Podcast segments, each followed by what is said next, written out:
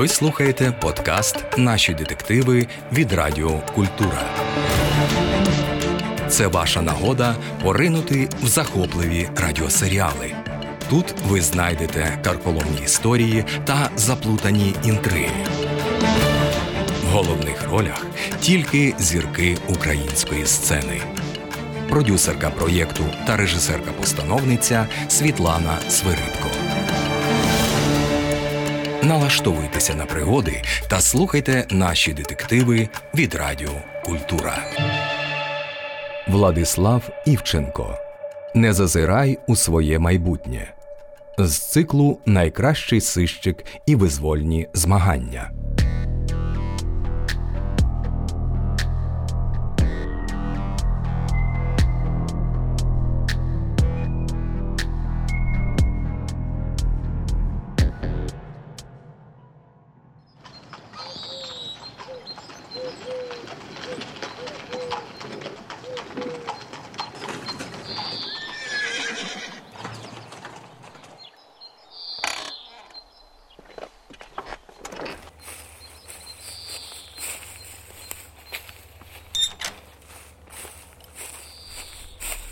Добрий день. Іван Карпович Підіпригора? Добрий день, так. З ким маю честь? Лев Михайлович Богуславський. Я юрист з Києва. Чи не могли б ми поговорити? Прошу, проходьте в двір. Прошу до альтанки. Сідайте. Що вас привело до мене? Справа. Невідкладна справа. Я приїхав до вас просити допомоги у розслідуванні одного злочину. Зухвалого злочину, вбивства літньої людини. Ви допоможете? Я хотів би почути більше подробиць. У Харкові було вбито одну людину. Мойсея Шломера, чоботаря з Вінниці. Я хотів би найняти вас для розслідування цього злочину. Чому київського юриста цікавить вбивство вінницького чоботаря у Харкові? Яка різниця? Чому це мене цікавить? Ми досягнемо в розмові значно більшого, якщо запитуватиму лише я. Ну, добре. Покійний мій батько. В нас з ним був конфлікт, бо батько був дуже релігійним і бачив мене лише в єврейській громаді. Я мав ходити до синагоги, тачати чоботи, одружитися та наплодити побільше дітей, які мали повторити цей же шлях. Але я знав, що світ не обмежується гетто. Той великий світ був мені цікавий. Врешті-решт я пішов з громади, потім хрестився, став лютеранином і зробив кар'єру. Батько вважав мене зрадником і не хотів слухати пояснень. Наші стосунки були перервані на досить довгий час. Ще раз повторюю, це відбулося не з моєї ініціативи. Я був готовий до примирення, кілька разів писав батьку листи з пропозиціями зустрітися, але не отримав жодної відповіді. І ось я дізнався, що його було вбито. Чомусь у Харкові, де він, як виявляється, жив останній рік. Його зарізали перед тим, відтявши палець. Відтявши палець? Так, мізинець з лівої руки. Ви чули про щось подібне? Про вбивство? Про вбивство, поєднане з відрізанням пальця. Можливо, вашого батька катували? Для чого? Наприклад, щоб дізнатися, де сховані гроші. Які гроші можуть бути у простого єврейського чоботаря? Ну, тоді, може, щось інше? Що? Я вже казав, що питання до мене – то дорога в нікуди. Так, вибачте. Отже, мого батька вбили. Поліція, тепер правильніше міліція, цілком байдужа до розслідування справи. Нікому не цікаве вбивство старого єврея. Тому я змушений звернутися до вас. Де він жив? Винаймав кімнату на Холодній горі. Це такий район на околиці Харкова. З кімнати щось зникло? Цілком можливо, але я ж не знаю, які речі батько взяв з собою. Тому не можу точно сказати, зникло щось чи ні. Ви візьметеся за цю справу. Стосовно фінансового боку, я готовий заплатити, скільки скажете. Розумію, що послуги найкращого сищика імперії не можуть коштувати дешево. Імперії більше немає.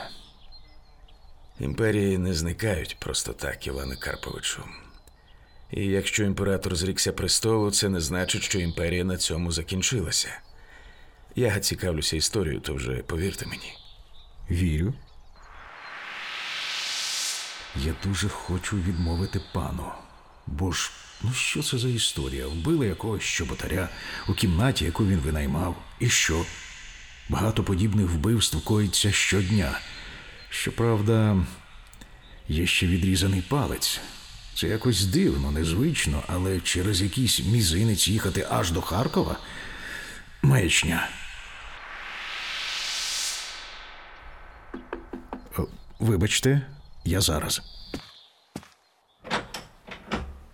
Що таке, Люба? Треба братися, Івасю. Чесно, серденько, ну це зовсім миршава справа. З'їздиш між люди, трохи розвієшся, заспокоїшся. Люба, я спокійний. Ні. Я бачу, як ти годинами сидиш перед чистим аркушем і не можеш нічого написати. А вночі дуже неспокійно спиш. Я не хочу залишати вас. Івасю, ми ж підготувалися. Вдома маємо три револьвери, а ще манліхер з запасом набоїв. Ти ж знаєш, я можу дати відсіч. Ти сам мене навчив добре стріляти. Ну, все одно я не хочу їхати. Івасю, це ж не за тисячу верст. Харків поруч. Швиденько там все розплутаєш, як умієш, і повернешся. А ми з Монікою чекатимемо. І не хвилюйся за нас. Ми дамо собі раду. Добре, кохана.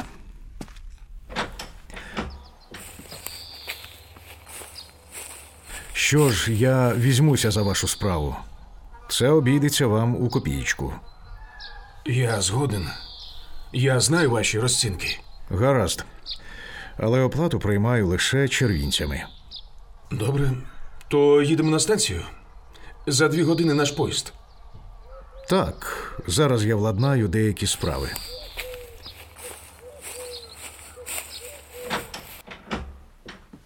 А чесно, кохана, маю вирушати вже зараз. Я дуже сумуватиму за тобою і Монікою. Ми теж, любий. Щоб наша розлука не так тебе засмучувала, у нас для тебе є невеличкий подарунок. Ось маєш медальйон. Відкрий. О, тут портрети моїх любих дівчаток. Які ж ви красуні. Дуже дякую. Цей медальйон полегшить мені подорож, і я спробую повернутися якнайшвидше. Бо портрети портретами, а я хочу бачити вас наживо.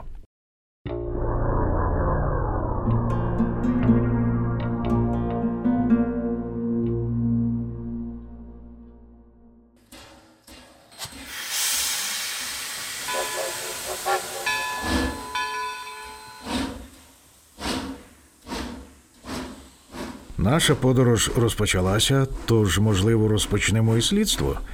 І час згаємо з користю. Ви не проти? В жодному разі. Чим можу прислужитися? Чи не могли б ви, дорогий Леве Михайловичу, докладніше розповісти про обставини справи? Залюбки, Іване Карповичу. Отож, Мойша Шлумер, мій батько, жив у Вінниці від народження, аж до примусового виселення євреїв Подільської губернії. Царський уряд побоявся, що євреї зможуть перейти на бік Троїстого Союзу. Серед десятків тисяч виселених був мій батько. Мойша Шломер, який супроводжував рабина з Берест-Литовська. Реба Йосифа. Той дивом врятувався під час пожежі у рідному місті, влаштованої нашими військами, що відступали. До Вінниці Реба Йосиф приїхав з важкими опіками, і вже тоді батько узявся доглядати за постраждалим.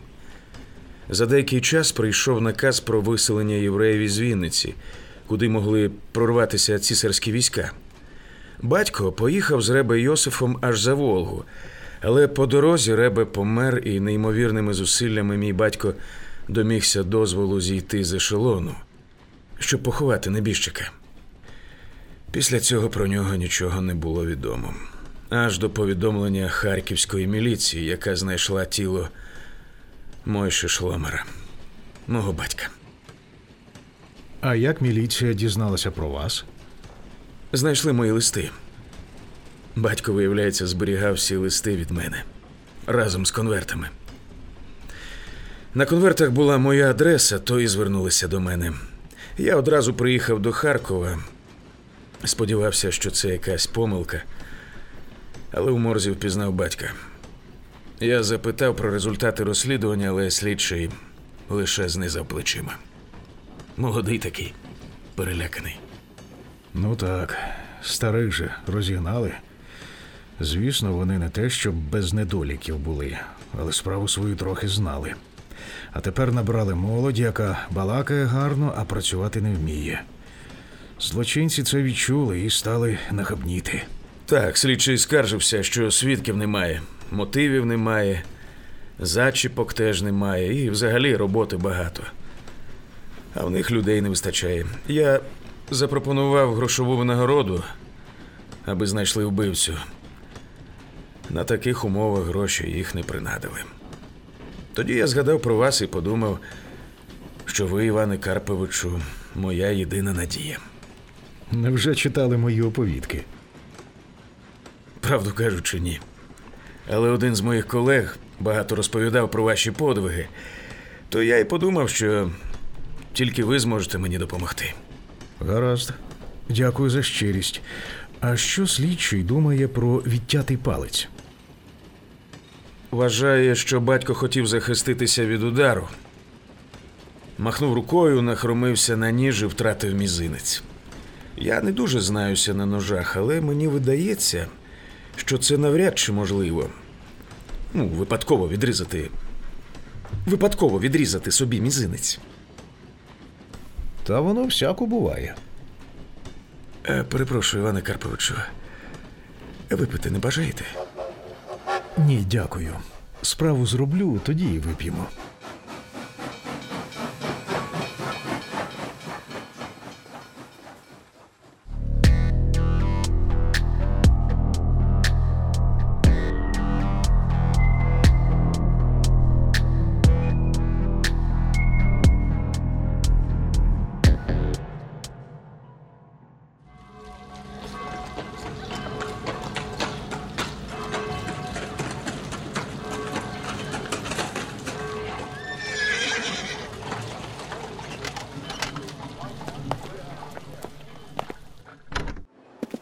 То хто веде справу вашого батька Мойші Шламера, Леве Михайловичу?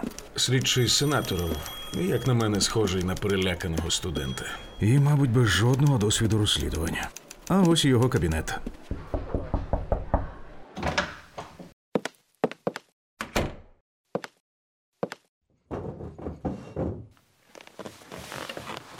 Отож, шановний пане, перепрошую, товаришу слідчий, які є версії у слідства? Ну, це могло бути ритуальне вбивство. Є якісь докази? Загиблий був євреєм. І що? І відрізаний мізинець. Ви чули про якісь ритуали з відрізанням мізинця? Ні, але... Але ж не просто так відрізали мізинець. До того ж битий був жид. Прошу вас не вживати цього слова. Ні-ні. Не подумайте, що я антисеміт. У мене є друзі серед євреїв і... Ви опитали сусідів? А там немає сусідів. Покійний жив сам у половині дров'яного сараю. Ну а поруч же були будинки? Люди ж по дрова звідкилясь ходили? Так, будинок був. Метрах у двадцяти. То жителів будинку опитали? Я подумав... Та ні, здається, ви не подумали. Раз залишмо. Ви хоч когось опитали? А кого треба було опитувати? В сенсі кого? Наприклад, місцевого крамаря. Покійний же десь харчі купував. Чимось він на життя заробляв. Кажуть, чоботи шив. То поговорили б з його клієнтами. Може, до громади єврейської ходив, то і там розпитати мали б про покійного. Не може людина жити в місті і ні з ким не спілкуватися, нікому на очі не потрапляти. Я, я, я розпитаю. Я всіх цих людей розпитаю. Просто роботи багато. Немає часу, розумієте? Ні, не розумію. Я ж у всіх своїх книжках детально описував, як вести слідство. Ви казали, що їх читали. Але чому ж не скористалися отриманими знаннями? Е, я... Ну, хоч патологоанатом тіло подивився? Так, подивився. Зараз покажу висновок. На словах кажіть. За словами лікаря, смерть наступила від втрати крові, зумовленою ножовим пораненням шиї. То вбитий помер не одразу? Ні, помирав кілька хвилин. Він чинив спротив, намагався кудись повсти, може, до дверей? Ні, він лежав біля ліжка. Ну, там не ліжко було, а примітивна лежанка, збита з дощок. Там ціла калюжа крові натекла, на одному місці, тож постраждалий нікуди не повз. Руки були зв'язані? Може, кляп? Ні, руки вільні, і кляпу наче не було. А якісь подряпини, синці, ушкодження, окрім рани на горлі та відтятого мізинця? Губа розбита. Мабуть, вдарили його. Ніж, яким спричинено рани, знайдений? Ні. Лікар сказав, що, судячи з поранень, досить гострий. Не рвав, а саме різав. Щось зникло з помешкання? Та чому там зникати? Загиблий мало не старцював. Хто знайшов тіло? Хтось з жителів будинку помітив, що двері до половини сараю, де жив Шломер, відчинені. Це на вбитого не схоже було. Він завжди зачиняв. Житель зазирнув всередину, побачив тіло, сповістив власнику будинку, а той вже повідомив міліцію. З тим, хто знайшов тіло, поговорили? Ні. Чому? Ну, я стукав, а двері не відчинили. Може, його не було вдома. А ще раз їздили? Ні, бо службового транспорту у нас немає, а грошей на візника не видають. Іти ж пішки на Холодну Гору далеченько. Та й інших справ вистачає. Що ж, тоді ми туди з'їздимо. Залюбки складу вам товариство. Їдьмо.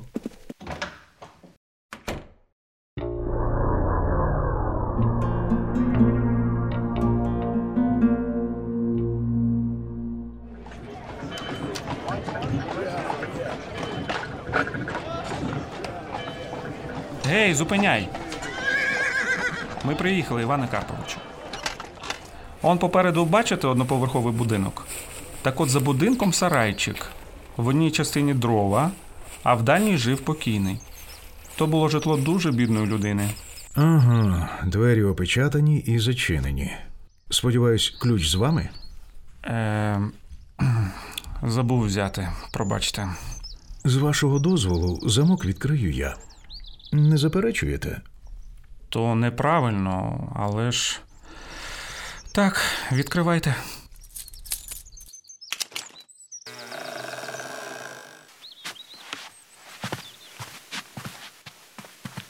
Речі були розкидані так, наче злодій щось шукав. Хоча що може шукати у людини, яка жила в такій кімнаті? І для чого цю людину було вбивати, не розумію. Ну, шановний, я бачу, що багато чого вам не зрозуміло.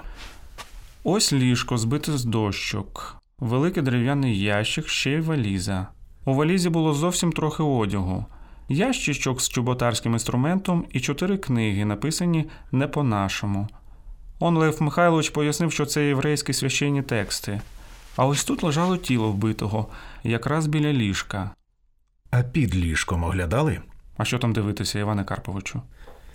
Покійний помер не одразу, а деякий час стікав кров'ю.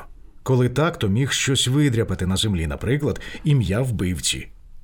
Господи, як же я про це не подумав? Ви багато про що не подумали. Міг, але не написав. Скажіть, а ви все обдивились на предмет схованки?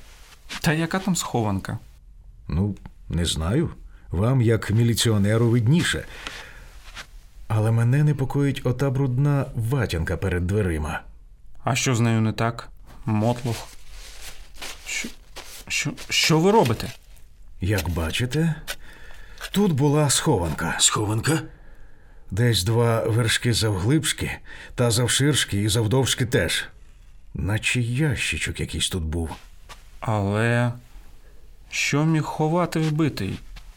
Він дуже бідно жив. Схоже, у схованці зберігалася якась коробка, а от що було у ній, я не знаю. Коробка? Яка ще коробка? Коробки таких розмірів при обшуку знайдено не було. То, може, вбивця забрав її? Але що там могло бути у тій коробці? Що покійний її ховав, а вбивця знайшов і забрав? Та, може, й не було ніякої коробки. Це ж просто припущення. Може, й не було. А ось це вже цікаво. Що саме? Дошка? Не сама дошка, а ось ці літери, видряпані на деревині. Не наші літери. Схожі, як були на книжках, мабуть, єврейські.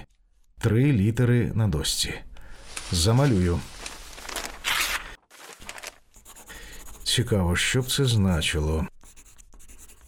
Леве Михайловичу, ви єврейською грамотою не володієте? Трохи володію. То що це за слово? Це не слово, просто набір літер. Мабуть, хтось просто так надряпав їх. Можливо. Інших написів не бачу. І більше нічого цікавого, на жаль. І головне, ніхто нічого не чув. Так, товаришу слідчий? Мабуть, вбивця застосував кляп. Але ж кляпа ви не знайшли. Бо вбивця його забрав. Навіщо вбивці забирати кляп? Ну, самі уявіть. Пожована, насичена слиною тканина. Хто б це її забирав? Ну, може, він намагався заплутати слідство? Точно підмітили. Таке слідство і заплутувати не треба. Воно і саме заплутується. А що це за слід на землі? Ви це помітили при першому візиті? Це є у слідчому протоколі? Підошва рифлена, відбиток чіткий. Що? Це ж просто слід. Мало хто тут ходить. Все вносити у протокол? Так, ви праві, але я звик звертати увагу на дрібниці. Чоловік, судячи зі сліду, це був саме чоловік, ішов від сараю. До слова, ще один схожий слід веде і до сараю. Як ви гадаєте, за що старого могли вбити? Жителі стверджують, що у вечір вбивства нікого підозрілого у дворі не бачили. Он як.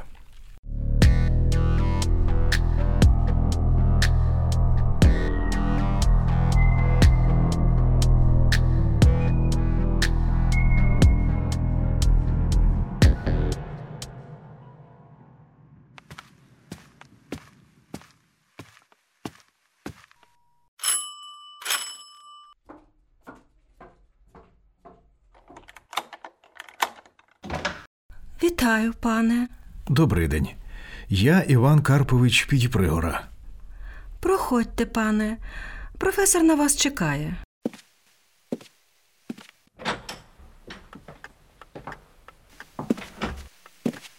Мої вітання, Іване Карповичу. Оце так несподіванка. Радий знайомству. Професор Соловейкін, знавець єврейської культури. Добрий день, професоре. Взаємно. Радий вас бачити в доброму здоров'ї. Знаю, знаю про вас. Люблю на дозвіллі почитувати про ваші пригоди. Але маю до вас претензію. Претензію? Яку ж? Де вас тільки не носило, Іване Карповичу, а от Ближній Схід ви оминаєте. Хоч там на землях Леванту та Палестини стільки всього цікавого. Залюбки прочитав про ваші пригоди у прадавньому Єрусалимі, прекрасній Петрі чи загадковій Пальмірі. Прошу вас, сідайте. Мене цікавість розбирає про причину вашої появи. Мабуть, щось розслідуєте? Не без того, пане професоре. Чув, що ви є знавцем єврейських звичаїв. О, так, так. Юдаїка – один з моїх наукових напрямків. А що саме вас цікавить? Чи немає серед єврейських звичаїв відрізання мізинця? Відтинання мізинця? Ніколи про таке не чув. А що ви маєте на увазі? У Харкові було вбито єврея. Перед смертю йому відрізали мізинець. То я й цікавлюся, чи не могло це бути якимось жорстоким звичаєм? Ні. Категорично ні. Якщо це і звичай, то не і єврейський. А ким був убитий? Простим чоботарем з Вінниці. Разом з іншими був виселений з прифронтової території, опинився в Харкові, тут жив, а потім був вбитий. Смерть спричинило ножове поранення шиї. І от дивно, що вбитий не чинив спротиву, не намагався повсти кудись, навіть на допомогу не кликав. Ще й мізинець йому було відтято. Все це виглядає досить незрозуміло, тому я і спитав, чи це не обряд якийсь? Ні. Тобто про євреїв розповідають багато дурниць, але навіть серед них я не чув про відрізані мізинці. А ви знаєтеся на єврейській грамоті? Так, звісно. Ось ці літери. Що вони означають? Це слово «все». Все? Що значить «все»? Ну, все. Всеохопність. Все-все. А, отже, все. Я думав, що напис виведе на вбивцю, чи хоча б на причину вбивства. А тут все. І що з того? А де ви побачили цей напис? В кімнаті, де було скоєно вбивство. А ось це все, воно не може вказувати на якусь людину? Скоріше на Бога. На Бога? Ну так, бо всеохопність – одна з божественних рис. А чи чули ви про ребе Йосифа з Брест-Литовська? О, і ви ним зацікавилися. І я? А ще хтось цікавився? Так. Пару тижнів тому приходив до мене один чоловік. У цивільному, але, судячи з виправки, офіцер. Теж питав про ребе Йосифа. І що ви відповіли? Ну, ребе Йосиф був відомим діячем литваків. Це така єврейська релігійна група. Одним з учнів знаменитого Бейта Алеві, головного рабина Брест-Литовська. Ребе Йосифу пророкували велике майбутнє, але він не виправдав очікувань і пішов у схизму. Останні роки життя був змушений провести в тюрмах, куди був кинутий за проханням керівників єврейських громад. Знаєте, Іване Карповичу, євреїв вважають дуже дружнім народом, але до розврату вони схильні не менше за інші нації. І саме через цей розбрат ребе Йосиф був позбавлений волі. Коли німці відступали вже до Брест-Литовська, він знаходився у тюрмі. Наші війська підпалили місто, почалася велика пожежа. Швидше за все, ребе Йосифа відпустили, але знаходилися й такі, що стверджували, наче бачили, як ребе сам вийшов з вогню палаючої тюрми. Ці балачки вплинули на багатьох. У Вінниці до ребе Йосифа ішов постійний потік відвідувачів. Але старий ребе вже був у поганому стані. Коли надійшов наказ про виселення євреїв з Вінниці, було зрозуміло, що ребе не витримає довгої дороги на Волгу. Але не було кому попросити за ребе Йосифа, то його повантажили до вагону. І десь у дорозі він помер. Ось і вся історія. А чому ви спитали про ребе Йосифа? Тут, у Харкові, вбитий один з його прихильників. І не просто вбитий, а з відрізанням мізинця. Mm. Думаю, це просто якийсь збіг. А в чому саме була схизма ребе Йосифа? Чому інші євреї намагалися запхати його до тюрми?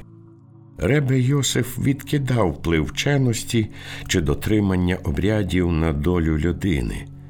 Стверджував, що доля передбачена наперед – і її не змінити ані добродійністю, ані гріхом. Це викликало обурення інших ребе. Обурення тим більше, що ребе Йосиф був одним з блискучих знавців Тори і досить переконливо обґрунтовував свої погляди. В нього могли бути якісь гроші, можливо, коштовності? Ні, навряд чи. Останні роки він провів у в'язниці, потім дивом врятувався з полум'я, потім постійні переїзди, ну які там гроші. Та він і не цікавився ними. Він був блискучим оратором і проповідником, який легко завойовував довіру людей.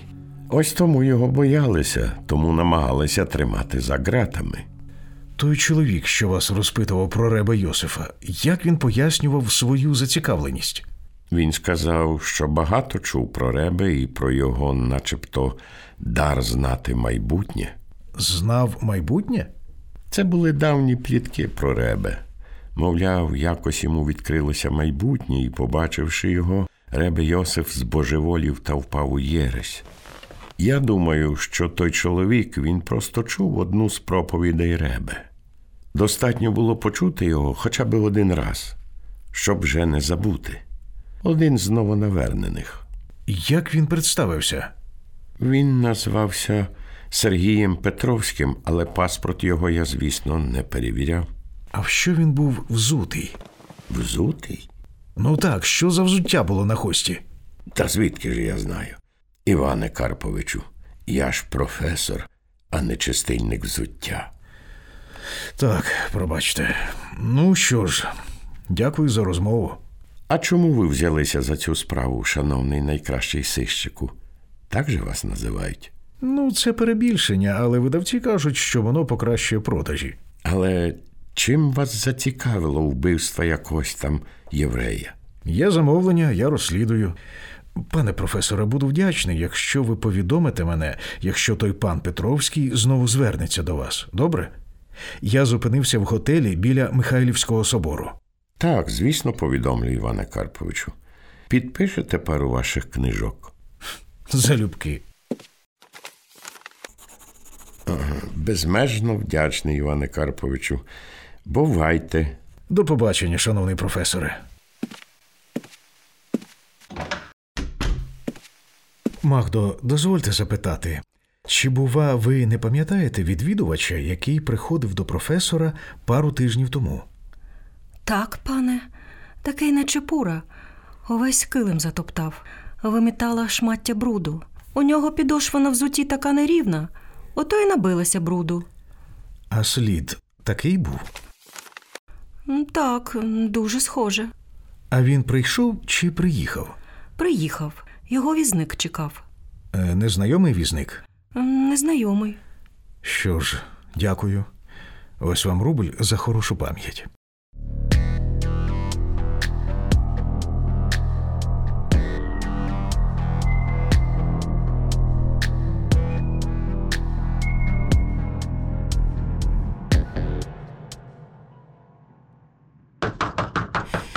Іване Карповичу, Іване Карповичу, термінова телеграма з Ромена.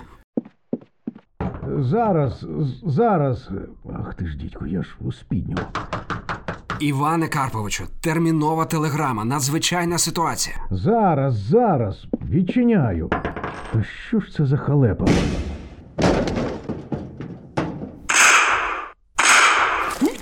Господи, та що ж у біса відбувається? Ой, що?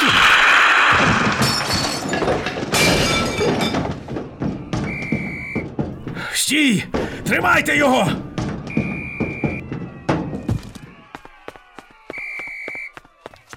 Господи, Іване Карповичу, вас поранено? Як бачите, дякувати Богу, зачепило тільки ногу. Жах який. Жах? Та ні, не жах. Диво, диво, що я врятувався. І що вбивство якогось чоботаря ледь не потягло загибель найкращого сищика республіки. Нічого не хочете мені розповісти? Ви про що? Про те, що не розповіли раніше. Я все розповів. Думаєте, це розумно? Далі брехати людині, що була на межі смерті. Розповідайте! Я нічого не знаю, напевно, я... Ну ж бо! Ну добре, я розповім. Був лист від батька. Лист? Ви ж казали, що він перервав з вами всі зв'язки. Так, перервав. Тому я вкрай здивувався листу. Батько писав з Харкова, але не вказав свою адресу.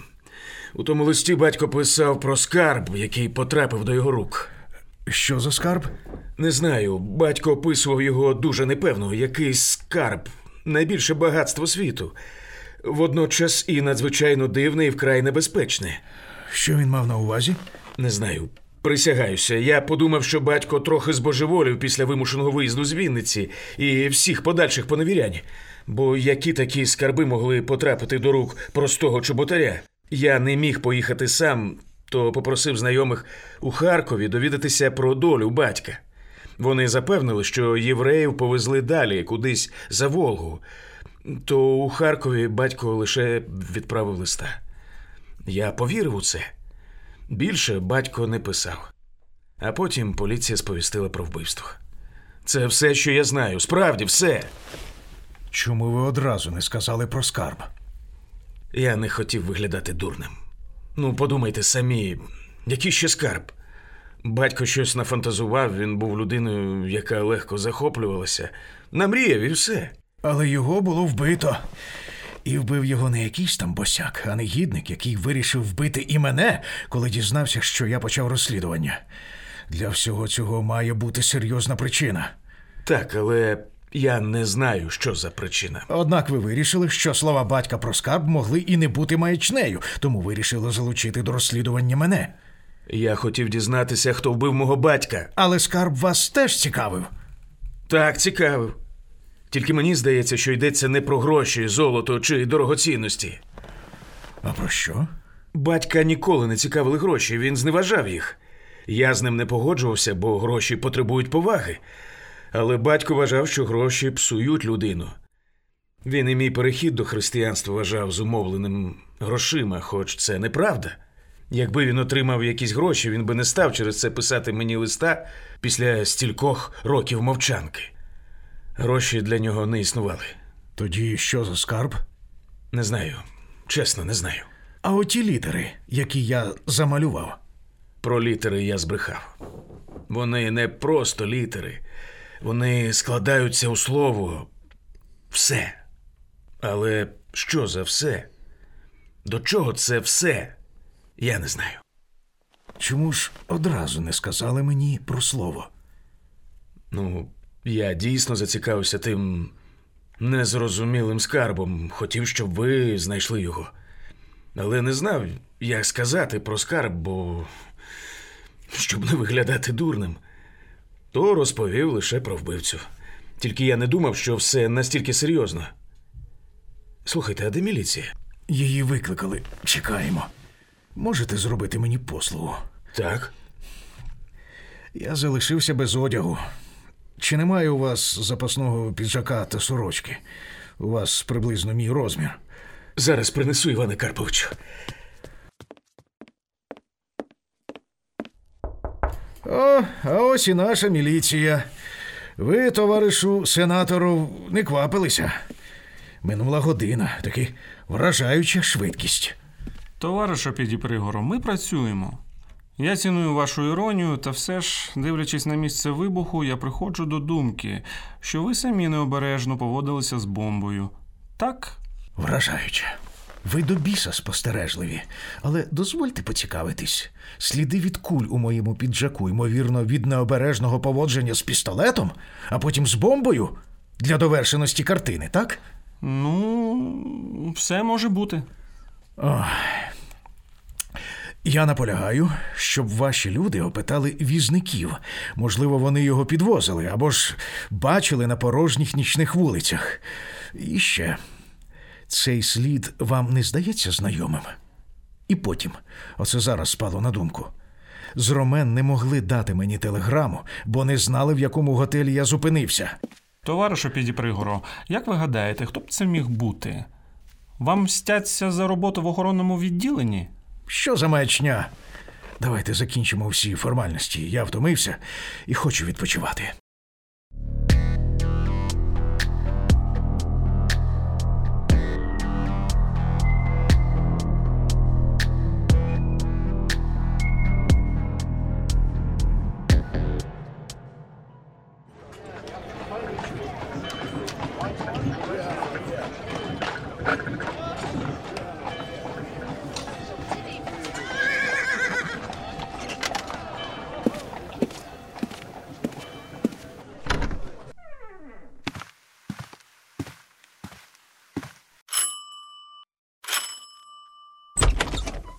Іване Карповичу, ви?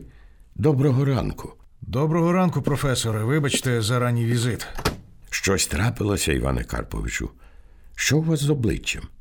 Прикре непорозуміння. А скажіть, професора, де... Де ваша покоївка?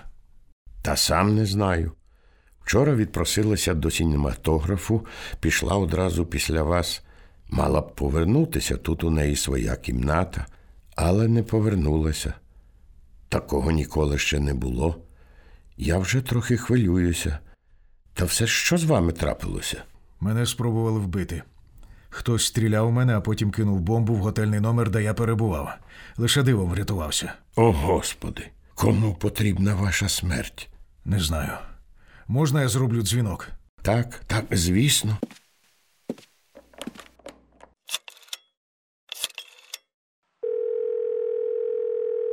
Алло, алло, це Іван Карпович Підіпригора. Запросіть до телефону слідчого Сенаторова. Сенаторова! Слідчий Сенаторов слухає. Це ви, товаришу Підіпригора? Ми з'ясували, що візники того вечора нікого не бачили. І... Мене зараз цікавить не це. Тіло жінки, років сорока, скоріше за все, з ножовими пораненнями. Десь в центрі. Знаходили? Одну хвилинку спитаю у колег. Алло? Так, знаходили. А звідки ви знаєте? Де її тіло? У морзі. Тільки ми відвезли. Ви що знаєте про це вбивство? Ні. Чи можу я у вас, професоре, попросити води?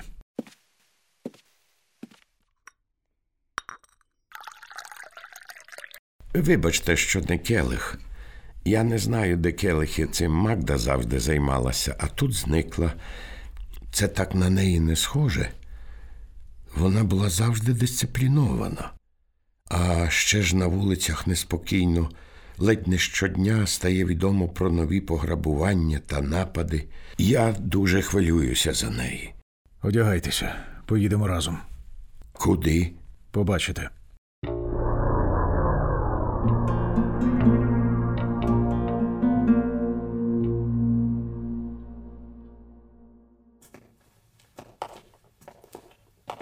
Професоро, ви готові побачити тіло? Це вона, Магда. Іване Карповичу, як? За що? Вона ж тільки покоївка. Тихо, тихо. Ага. Професоре. Але чому? Спочатку у мене була думка, що вбивця найняв Магду слідкувати за вами, професоре. Я вирішив, що ваша покоївка почула, як я говорив про готель, і одразу сповістила негідника. Та помилився. Спочатку він вбив Магду, а потім вже прийшов до мене. Тіло Магди знайшли на березі Лопані. Свідків вбивства немає. Та біля тіла був той самий слід на мокрій землі. Тому я вирішив пройтися взуттєвими крамницями. Вдвох слід впізнали. Таку підошву мають американські мисливські чоботи. І ви, Іване Карповичу, знаєте, хто цей негідник? Гадаю, що так. Я відбив телеграму до Одеси своєму старому знайомому, дійсному статському раднику Івану Яковичу Віденському.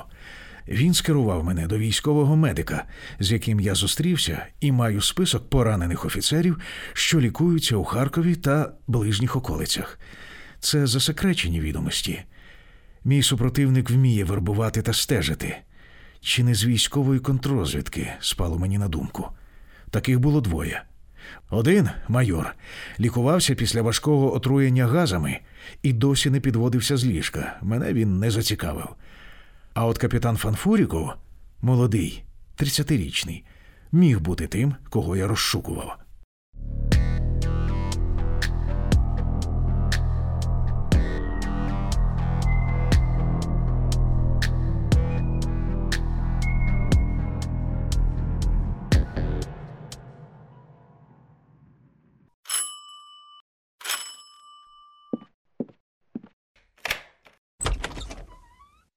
Добрий вечір, Іване Карповичу. А я вже вас зачекався. Заходьте. Чого вклякли? Добрий вечір. А де професор і що ви тут робите? Забагато питань. Чи не так? Позиція у вас слабка. Ем, а без зброї не обійтися? Ну, а як без неї?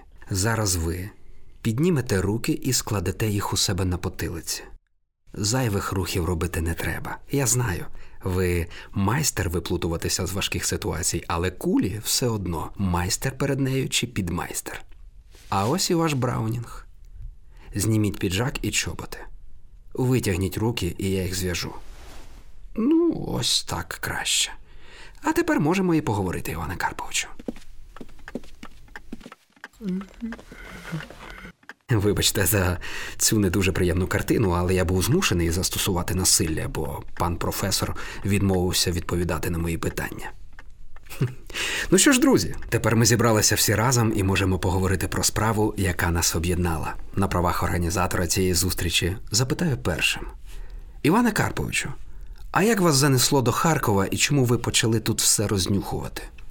Краще почати з того, навіщо ви вбили бідного чоботаря. Чи не так, капітане? Який ще капітан? Капітан Фанфуріков. Що за маячня? Це ваші звичайні жарти? Ви ж любите маніпулювати людьми. Вам добре відомо, що це не жарт, капітане. І як ви мене вирахували? Це було неважко. Але давайте краще повернемося до вбивства Мойсея Шломера. Для чого ви це зробили? З огляду на те, що з нас трьох зброю маю лише я, логічно буде, якщо і запитуватиму, теж я. Логічно. То як ви мене знайшли? Шляхом простих міркувань. Пан професор повідомив про людину, яка цікавилася Ребе, відмітив армійську поставу, яку було помітно навіть у цивільному одязі. Нападник, що приходив до готелю, вмів користуватися зброєю не тільки пістолетом, а й гранатою, тобто військовий. А ще зміг завербувати покоївку професора, зміг непомітно зайти до готелю, а потім втекти. Для цього потрібні навички. А в кого вони можуть бути, як не в офіцера військової контрозвідки? Це міг зробити і поліцейський, чи співробітник охранки? Поліцейський навряд чи вміє користуватися бомбами. Люди з охранки зараз поховалися і сидять тихо, тож залишається контрозвідка. У Харкові працюють десятки контрозвідників. Я був впевнений, що ви не місцевий, а переведений із Заходу, із Вінниці чи Брест-Литовська. Але як ви дізналися моє звання та прізвище? Через знайомих у харківській комендатурі, які надали список офіцерів, що перебувають у Харкові на лікуванні. В цій країні нічого не збережеш в таємниці. Нічого проти вас не маю, але змушений буду вас вбити. Не бійтесь, зроблю це швидко. Хочете побачити, як саме вам доведеться сконати? Побачити? Так, побачите. Ось, тримайте. І що це таке? Як що? Причина того, чому ми всі тут зібралися. Та сама коробка з кімнати Мойсея Шломера. Дивіться.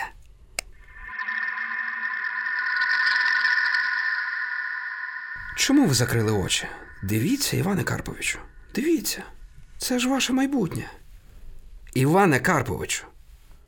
Відкрийте очі. Та відкрийте ж. Я наказую, відкрийте зараз же. Ну, нарешті. Що? Що нарешті? Хто це прийшов? Хто? Міліція. Вона шукає вас по всьому місту. Мене? За що? За два вбивства і один замах. У них немає доказів моєї причетності. Звісно, є. Ці ваші американські мисливські чоботи, що залишають добре помітні і ні на що не схожі сліди. Ці сліди були знайдені мною на всіх трьох місцях злочинів. Не розумію, для чого вам так було підставлятися? Не подумали, а, капітане? Сидіть тихо. Ну, не ображайтесь, але з кляпом надійніше. Відчиніть! Це міліція!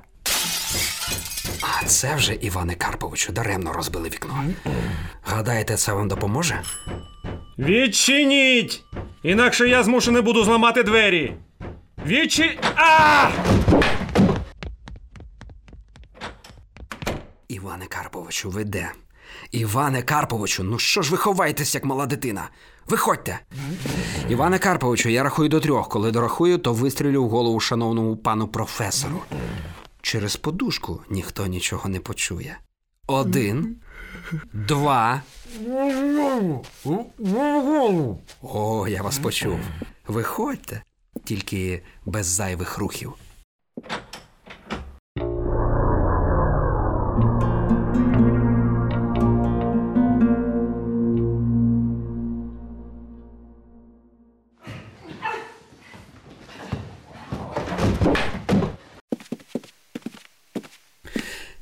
Ну що ж, до нас доєднався шановний гість з міліції, тож продовжимо. Іване Карповичу, ви знаєте, що це таке? Що це за коробка? Ні. Точно? Я не знаю. То вас, Іване Карповичу, використовували втемно. Не думав, що ви так легко пошиєтесь в дурні. Отже, ця коробка була взята мною у покійного жидівського чоботаря. І я полював за нею давно, але щоразу ця коробка вислизала з моїх рук. Це ж не проста коробочка. Вона має особливі, майже чудодійні властивості. Так, пане професоре? Та-та-так. Розкажіть про них. Ну, я трохи чув про цю коробку. Зовсім трохи. І це було більше схоже на казки, порожні балачки, дурні чутки. Наче є дерев'яна коробка, оббита телячою шкірою, і в ній вміщається дещо схоже на все. Все? Що значить все? Та те і значить. Ну все. І минуле, і майбутнє. І те все можна побачити. Побачити майбутнє? Ну, так говорили. Звісно, що я не вірив. Я ж вчений, як можна повірити в таке? Нехай би це був винахід наукових геніїв, а то примітивна коробка, яку зберігали єврейські пролетарі.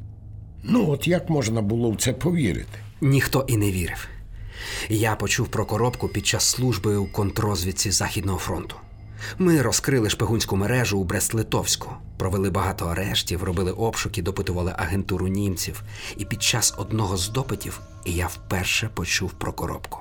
Німецький агент розповів, що кілька разів сповіщав Берлін про коробку і її начебто надзвичайні можливості в сенсі знання майбутнього. В Берліні спочатку про це і слухати не хотіли, але потім наказали забрати коробку і переправити її через Швецію до Німеччини. І я втрутився.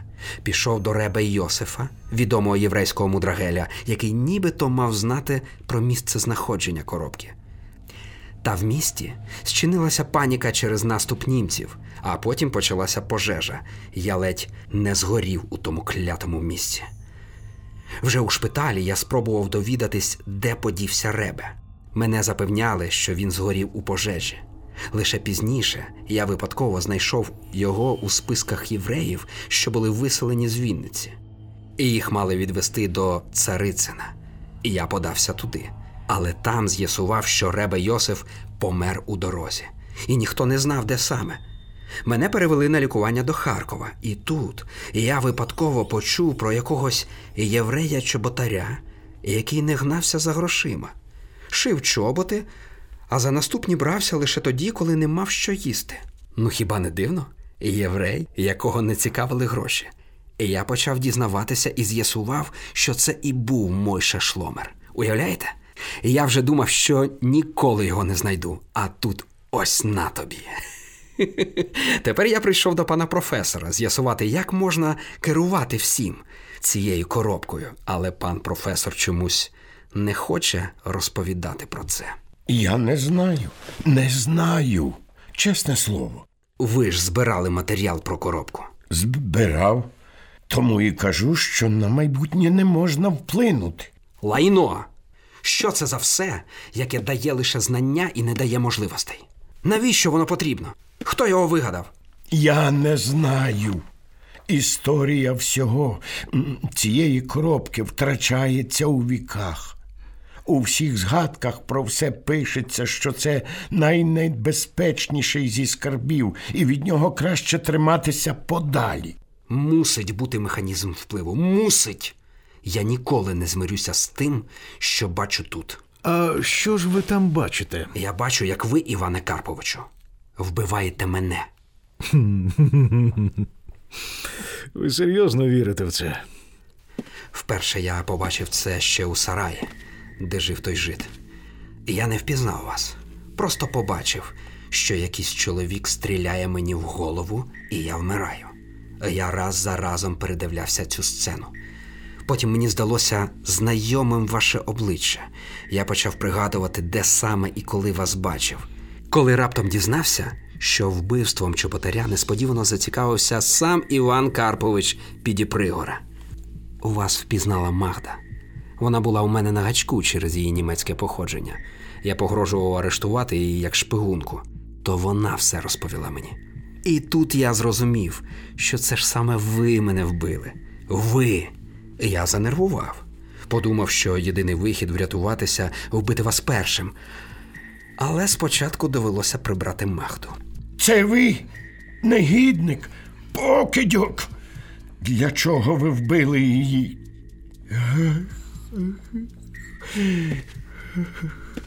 Далі я пішов до вас, Іване Карповичу, у готель. Чотири постріли, бомба. Цього б мало вистачити, але ви якимсь дивом вижили. Інший би на моєму місці запанікував, але я звик діяти спокійно.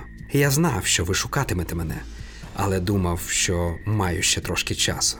Тому прийшов до пана професора, щоб дізнатися, які є важелі впливу на коробку. Професор не захотів про це розповідати, а тут і ви прийшли, Івана Карповичу. Чи згодні ви, що правильним ходом з мого боку буде вбити вас зараз, щоб унеможливити ситуацію, коли ви вб'єте мене? Ви дійсно вірите, що ця коробка показує майбутнє? А ви подивіться самі. Ну ж бо. Чого ви відвертаєтеся? Невже ви не хочете знати своє майбутнє? Ні, не хочу. Але чому? Це ж так цікаво. Майбутнє будь-якої людини – смерть. І людина живе тільки завдяки тому, що не думає про майбутнє. Ну, смерть смертю, але ж є ще багато цікавого. Знаєте, для чого я стільки часу полював за коробкою? Ні. Бо я хотів, щоб коробка служила мені для досягнення влади. Над всією країною.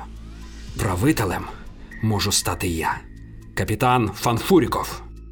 Так, я бачу вашу скептичну посмішку, Івана Карповича. Прізвище доведеться змінити, бо воно несерйозне, легковажне. Воно завдавало мені багато неприємностей все життя і тим більше не підходить для диктатора держави. Для кого? Вам здається це смішним? Дарма. Щоб врятувати нашу батьківщину, я стану диктатором держави і візьму інше прізвище, більш відповідне.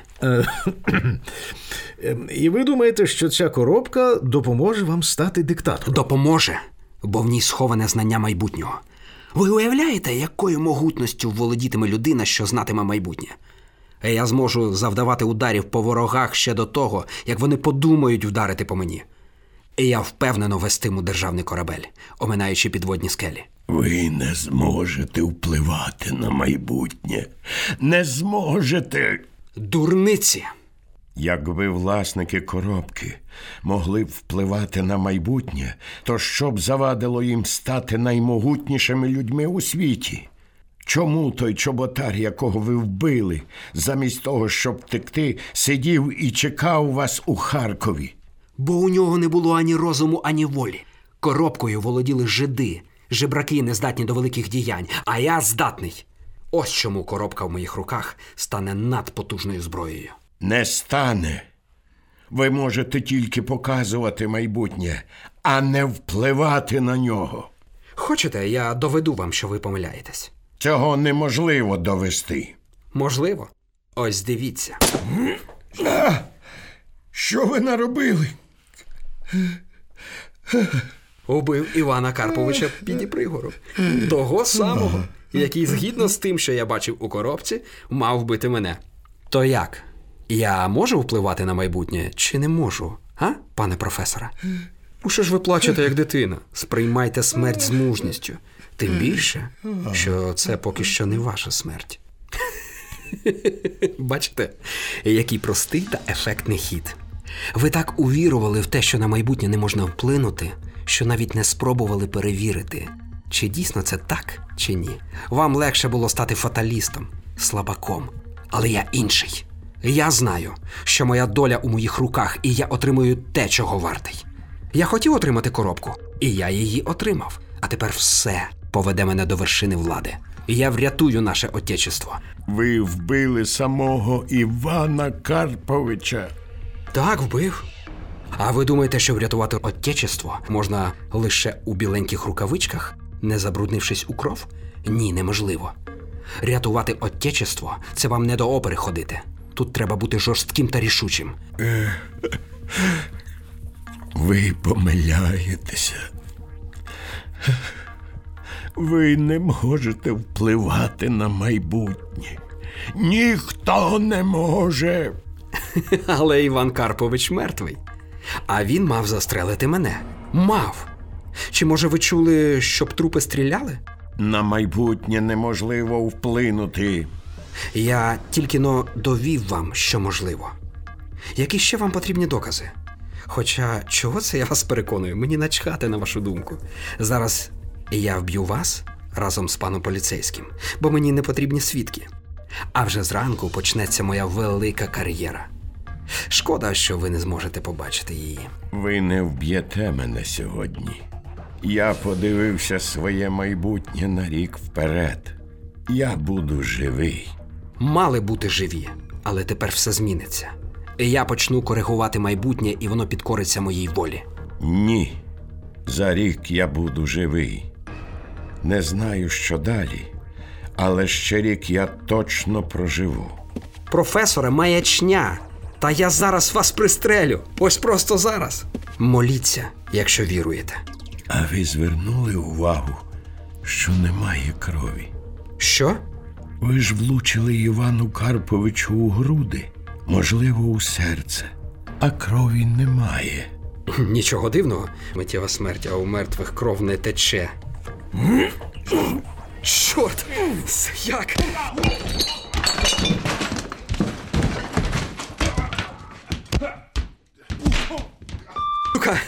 Я, та, та, як так? Як так? Чому, чому ви не мертві, Іване Карповичу? Що це за чортівня? Я ж влучив вам в серце.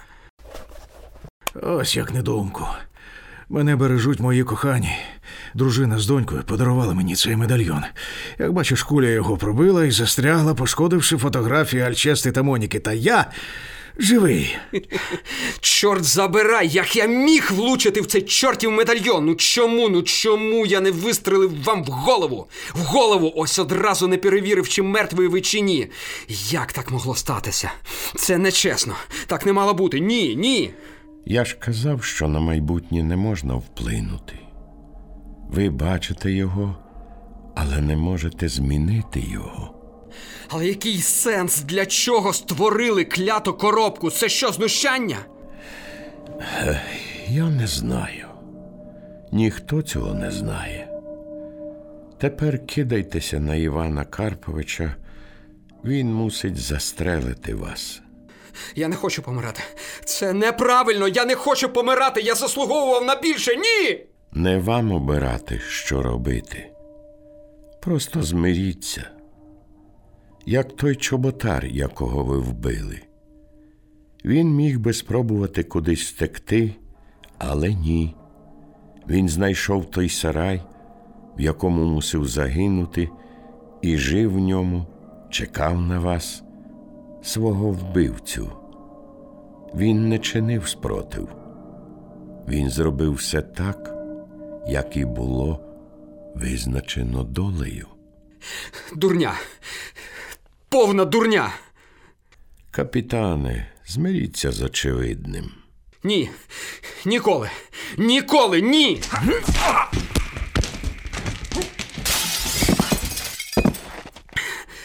Не смикайтеся, капітане. Обережно, скло! Застрелити? Ви ж мали мене застрелити. За... Застрелити. Але ж я мусив його застрелити. Ну, другорядні деталі можуть змінюватися, але головне залишається. Ви живі, а капітан – ні. Майбутнє здається чистим золотом. А тільки ти про нього дізнаєшся, то розумієш, що це золото може знищити тебе.